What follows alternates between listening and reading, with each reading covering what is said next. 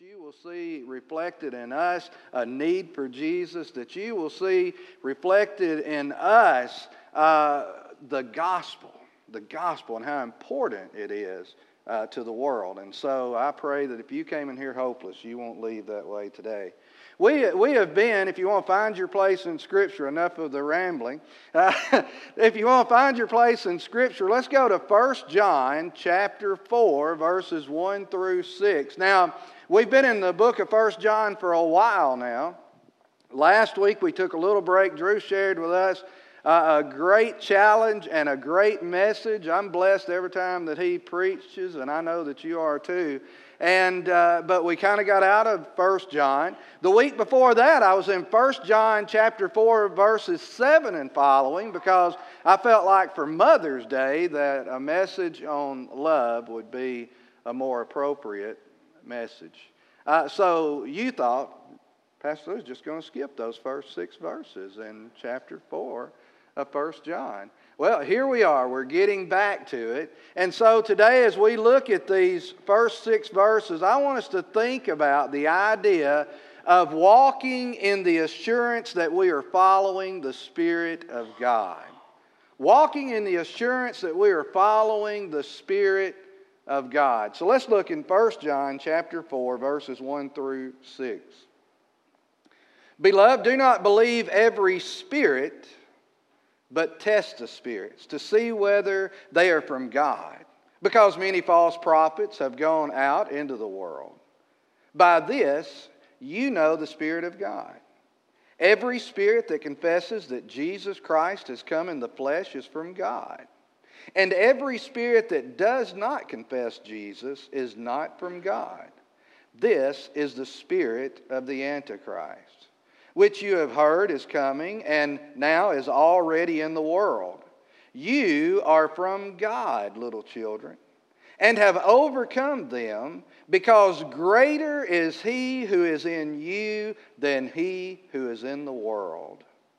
They are from the world Therefore, they speak as from the world, and the world listens to them. We are from God. The one who knows God listens to us. The one who is not from God does not listen to us. By this, we know the spirit of truth and the spirit of error. Let's pray. Lord, we thank you so much for the day. Lord, thank you for your word. I pray, Lord, that you would speak to us this morning. Lord, we acknowledge that if any good thing is to come from this service today, that your Holy Spirit must impart it to us. And so we pray, O Holy Spirit, that you would speak to our hearts, that you would reveal truth, that you would convict us of truth, that you would draw us near to you, and may Jesus Christ be exalted in this service this morning, for it's in His name we pray. Amen. As most of you know, just about every year I have taken a trip to the Philippines, and, uh, and we go over there, we preach the gospel and, and do medical missions, all kinds of different things to minister to the Filipino people. And uh, last year, or well, right before coronavirus, I've lost a year in my life. Anybody else feel that way? Okay, yeah. So, so anyway, just before coronavirus, we went. But a few years ago, in 2016, uh, I, I went to the Philippines, and here's what we do: we work really, really hard for about two weeks, and then that last day, we have a free day, and so we'll we'll go see the sights.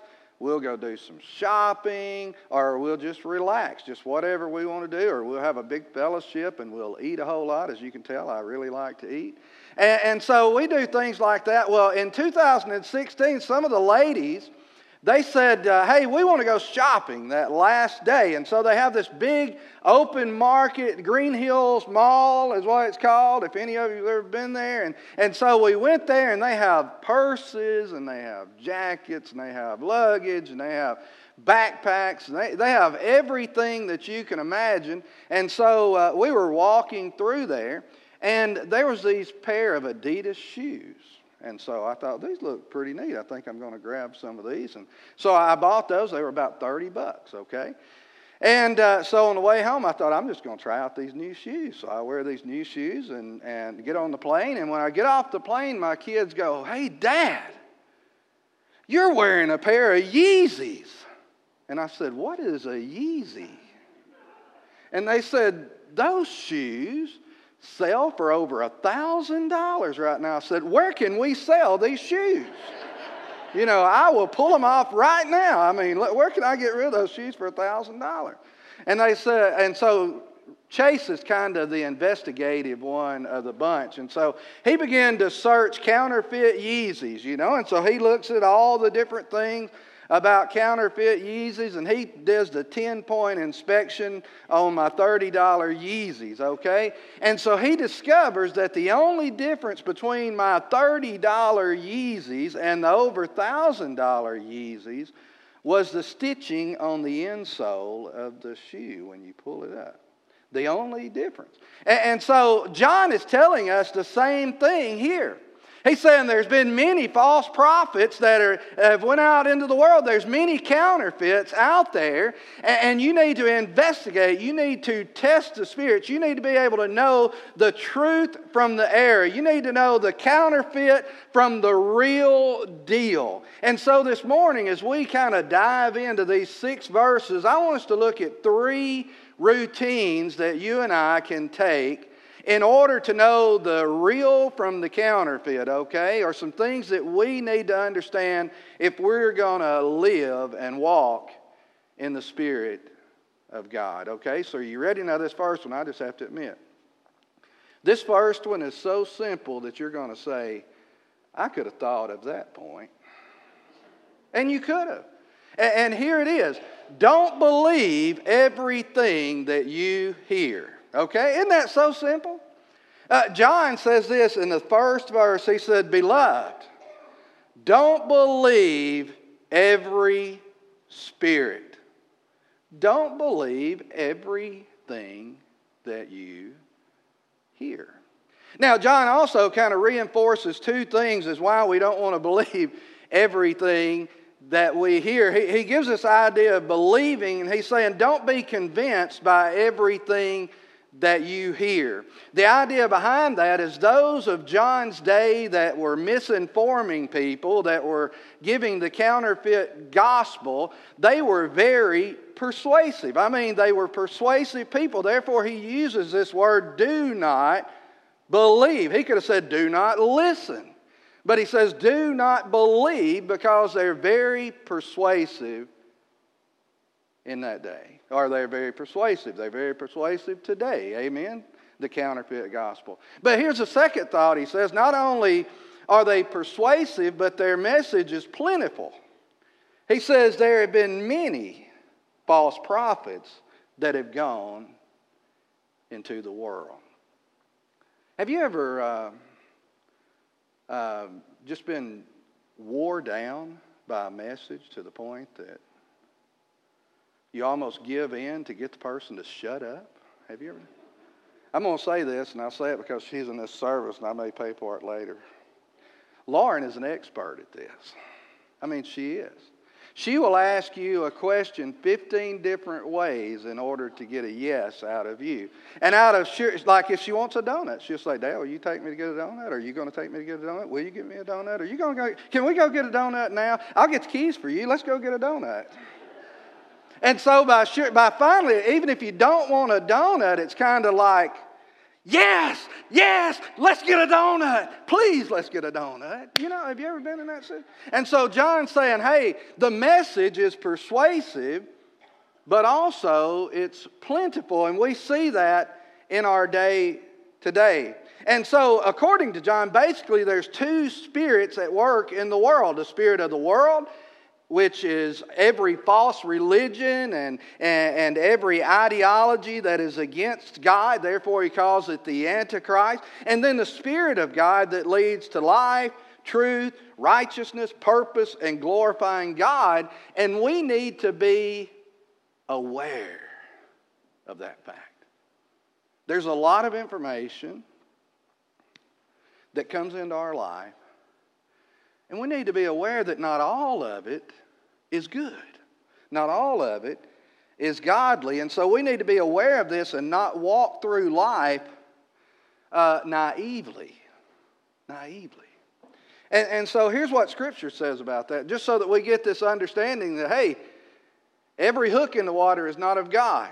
Okay? So here's what Scripture says in 1 Peter chapter 5, verse 8, he says this Be of a sober mind, be on alert. Your adversary, the devil, prowls around like a roaring lion seeking someone to devour. It says we have an enemy that is stalking us, seeking to devour us. In Matthew chapter 7, verse 15, Jesus is speaking to the disciples and advising them, and he says this Beware of the false prophets who come to you in sheep's clothing, but inwardly are ravenous wolves. You will know them by their fruit. Grapes are not gathered from thorns, thorn bushes, nor figs from thistles, are they? And so he reminds us that false prophets, they are out there in Matthew 24 24, as he speaks about the last days which we have been living in since the resurrection of Christ, he says this For false Christ and false prophets will arise and will uh, provide great signs and wonders so as to mislead, if possible, even the elect. Very deceptive, very persuasive. In Jeremiah chapter 29, verse 8, the scripture says this for this is what the Lord of armies, the God of Israel, says Do not let your prophets who are in your midst or diviners deceive you, and do not listen to their interpretations of your dreams which you dream, for they prophesy falsely to you in my name. I have not sent them, declares the Lord. Listen, God is not the only one that has a hook in the water. Uh, the Spirit of God is not the only Spirit that is at work in our world. Spiritual activity is not necessarily godly activity. Okay? And so we need to understand that. Now, not only should we be aware that there are false prophets out there and that they're very convincing in what they say, but we need to understand and be cautious of information overload. Listen, we are in the informational age. Information is a hot product in our world. And what we're seeing in our world is information is so valuable that people are pumping out information at the speed of light. And that information is not being vetted, it's not being tested, uh, it's not being proved, it's just being produced. And so we have to be careful living in an informational age. Being informed is good, but being over-informed to the point of mental exhaustion is not. And we are literally bombarded with information which includes misinformation. I, I want to read to you a quote that's in a, a book that I've been reading, and it's called uh, The Wisdom Pyramid by Brett McCracken. And this is what he says about the age that we live in. He says the exponential explosion of information in the information age is mind boggling. Consider a sampling of the numbers. In 2019, a single minute on the internet saw the transmission of 188 million emails. 18.1 million texts, and 4.5 million videos viewed on YouTube. By 2020, there were 40 times more bytes of data on the internet than there are stars in the observable universe. Some estimates suggest that by 2025, 463 exabytes of data will be created each day online the equivalent of 212,765,957 DVDs per day. What is an exabyte, you ask? Well, consider this. Five exabytes is equivalent to all the words ever spoken by humans since the dawn of time. In 2025, that amount of data will be created every 15 minutes. Now, here's the craziest thing all of that is in our pocket, one click away. That kind of information. Now, McCracken follows up this by stating that this information, gluttony, is causing us to have anxiety and stress, disorientation and fragmentation. We are overstimulated and underactivated. We have decision and commitment paralysis and fall prey to confirmation bias. Now, confirmation bias is this you find someone that agrees with you even if you're wrong. That's what confirmation bias is. And we suffer from that because of information overload. He ends the chapter with this summary. It is easy to imagine the, the devil delighting in all of this angry tribalism, addictive triviality, amusing ourselves to death. As humans become more and more stressed, numbed, disoriented, distracted, and paralyzed by the impenetrable glut of information, chaos reigns. As chaos reigns, sin thrives. So, so what do we do? That kind of lead, what do we do? We, we have this persuasive prophecy, and prophecy is speaking forth, and, and, we have this plentiful, we have information overload. So let's just do a little application here in the first point, okay? And, and what do we do in that situation? First, we need to realize that we are exposed to an unhealthy volume of information. The information is coming quickly, and there's much information, and much of it is false. So we need to refrain from making rash decisions on information we receive until we investigate, vet, and process. How many of you, now, just for a sample, you don't have to raise your hand, but just in your mind, you think about it. You read something on Facebook, you have that experience, and you're ready to jump on it, huh?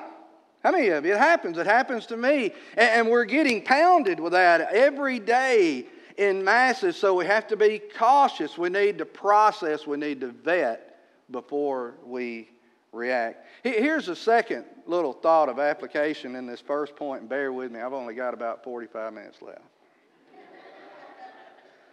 Second, Satan. Satan wants to mislead us. And we can be misled or at least drowned or delusioned in the ocean of information. And in 2 John chapter 10, it speaks about uh, the fact that we should not allow this teaching in. We should not receive them. In other words, there's a time when we just kind of cut it off. And so here, here's what I'm saying that we need to do there needs to be segments of our day when we cut the phone off. We close the PC. We cut the TV off and we sit in the silence before God there needs to be that time. So here's the first don't believe everything that you hear, and you hear a lot, okay? Now here's the second thought that we need to get, and it's this we need to test the spirits. We need to test the spirits. And you may ask, is it, is it even right? I mean, should we put things, shouldn't I know the Spirit of God? I mean, Jesus said, My sheep hear my voice and they follow me and they will not follow another. And so we kind of ask this question should, should we test? Shouldn't I know the, the Spirit of God? And the answer is yes. I mean, we should practice the presence of the Lord and we should abide in the Lord enough that we know the small, still voice of the Lord when He speaks into our life. Yes, but we also see in Scripture this command that we are to test the Spirit to see where it comes from. And, and let's just look at a couple of examples of that. I, I want to give you like an Old Testament example because Scripture is, and there's several, okay? I'm just going to give you two for time. But several times in Scripture, it tells us that we are to test the spirits. Now, when God speaks to us internally, I mean, we ought to be able to understand that. We should spend enough time in God's Word where we can clearly understand on simple things, not life transforming uh, decisions in life. We should be able to discern which direction God is leading us. But we're seeing a push in our world. And in John's world, there was this push to desert something that was of great value, to make a life transforming life changing decision to turn away from Christ. And we're seeing those kind of attacks in our world. We need to test the spirits. And, it, it's not always plain up front in your face. So we need to be able to test the spirits. And so let me give you an Old Testament text that tells us that we need to test the spirits. And then I want to look at a new. Deuteronomy chapter 18, verse 22. When the prophet speaks in the name of the Lord, and the thing does not happen or come true, uh, that is the thing which the Lord has not spoken. The prophet has spoken it presumptuously. You are not to be afraid of him, or you are not to listen to him, is what he's saying. Now, 1 Thessalonians, a New Testament example, he says this Do not utterly reject prophecies. What is prophecies? Prophecies is speaking forth the word of God. It's not seeing in the future. That, that's, uh, that's fortune telling. We're talking about forth telling, okay? Uh, speaking forth the word of God. That's the prophet. He's saying that we should not uh, utterly reject the speaking forth of the word of God, but examine everything, holding firmly to that which is good, abstain from every form of evil. So we're to, we're to process this and test it, and we're to hold on to that which is good, and we're to reject that which is evil. So we should test the spirits. Don't trust unless you test. Listen to me. You remember when Paul was going around and he was speaking in different places, and he came to Berea? And it says that the Jews there were more noble than the others, others, and that they examined what he said against the scripture to see that what he was saying was true. And I want to challenge you go to the Word of God. When you hear someone preaching and teaching and sharing truth, what they call truth, test it. Test it. And so John is saying, test the Spirit. So, how do we do that? Don't trust unless you test. So, how do we do that? Let me give you three tests, okay? I, have got to hurry. So you got to listen fast. Let me give you all three of them right now, and then we'll talk about them. Okay? The Christology test. The Christology test, the Word test, and the work test. What is the Christology test? Well, listen to what John says here. By this, verse 2, you know the Spirit of God. Every spirit that confesses that Jesus Christ has come in the flesh is from God, and every spirit that does not confess Jesus is not from God. This is the spirit of the Antichrist. So he just lays it out. He says, How do you know? They confess that Jesus Christ has come into the flesh, in the flesh. And why is that so important? Well, let me give you a couple of thoughts here if I can. First of all, this word for confession is not just saying, okay? Anyone can say, and I think in our world today we have a lot of prophets, if you want to call it that, false prophets, that can say with their lips that Jesus is Lord, but nothing about their doctrine or conduct shows that. And so we got to be careful about that. It's more than just simply saying that Jesus is Lord or that He is the Messiah, that He has come in the flesh. The idea is an unwavering open, forthright declaration that Jesus Christ has come in the flesh. Now, why do we hear that over and over again about him coming in the flesh? Why is that so important that Jesus came in the flesh? Well, here, he identified with us. He identified with us in every way. In Hebrews, it says that we have not a high priest that cannot be touched by the feelings of our infirmities, but in all ways was tempted as you and I, yet without sin. Jesus took on human flesh and lived in, in a human body. He identified with us in every way so that he could forgive us and redeem us in every way. Uh, uh, some of the older folks, uh, St. Gregory, he said this what is not assumed is not healed. What is he saying? He says if Jesus had not become a man, then mankind could not have been redeemed from their sin. Uh, Athanasius, he said it this way Athanasius of Alexandria. Uh, he lived from 293 to 373, and in his work on the incarnation, he wrote this He became what we are that we might become what he is. And then he goes even further and he stresses this fact. He says, Only one who is truly God can give eternal life. And only one whose, whose humanity is truly and completely like ours can save a sinful human race. He says, Because Jesus was God, he can forgive our sins. And because he became a man like us, he was able to pay the price for our sins. And so John is saying it's important that they confess that, that he came in the flesh. And so we stress that. Uh, so, and, and let me just say this I wouldn't trust anybody with life transforming, changing decisions unless they were a Christian. I mean, there's a lot of wisdom out there listening. And a car, if I want to go buy a new car, I can maybe tell, trust somebody that's not a Christian tell me about a car.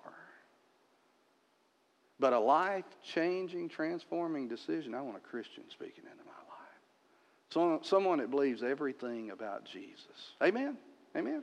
And so we have the Christology test, and Christology is just a big word meaning the study of Christ. We say theology. Theo is the Greek word for God, the study of God, the study of Christ. There's a Christology test. What do they say about Jesus?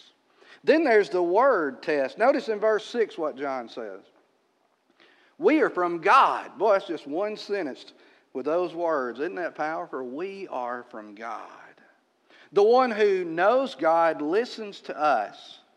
The one who is not from God does not listen to us. So John uses this plural. He uses the plural us. And, so he's saying those that are from God, they listen to us. And so the, big question is who is the us that John is speaking about? He's talking about the entire Christian witness.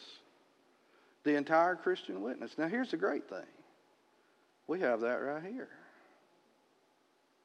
the body of the entire Christian witness. And he's saying, you know what? If they are from God, then they'll rely upon the Word of God.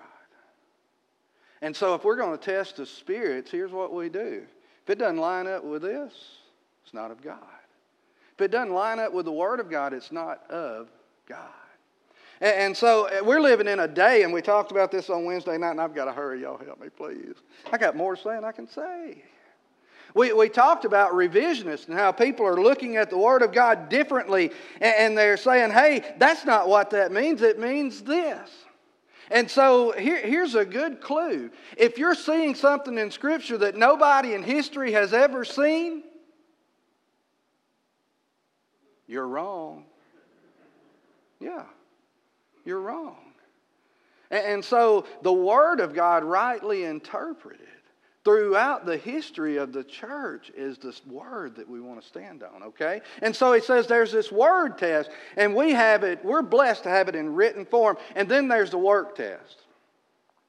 If we look back to Deuteronomy chapter 18, he says, When the prophet speaks in the name of the Lord and the thing does not happen or come true, that is the thing which the Lord has not spoken. He's saying, You examine their life. You remember in, in 1 Kings chapter 18 when Elijah was on the mount with the false prophets of Baal? Now they had been saying, Baal is Lord, Baal is Lord, Baal is Lord. And you know what? You know what Elijah said? Prove it. Prove it. Man, they got they cut themselves, they did everything. God didn't answer. And what is the point of that? Then Elijah gets up and he says, I know that you're the God of heaven so that it may be known. Show yourself. And God answers with fire. And so he's saying, watch their lives. Uh, what they had been professing and what they had been claiming about Baal did not prove out to be true. But what Elijah had been confessing and proclaiming about God turned out to be true. And so look at the lives of the ones that's speaking into your life. Amen? Now, that brings us to the last thought. The first routine is don't believe everything that you hear. The second routine is test the spirits, see where they come from. And here's the third trust the Spirit of God that is within you. Man, don't you love Don't you love it when it says, Greater is He that is within us than He that is in the world?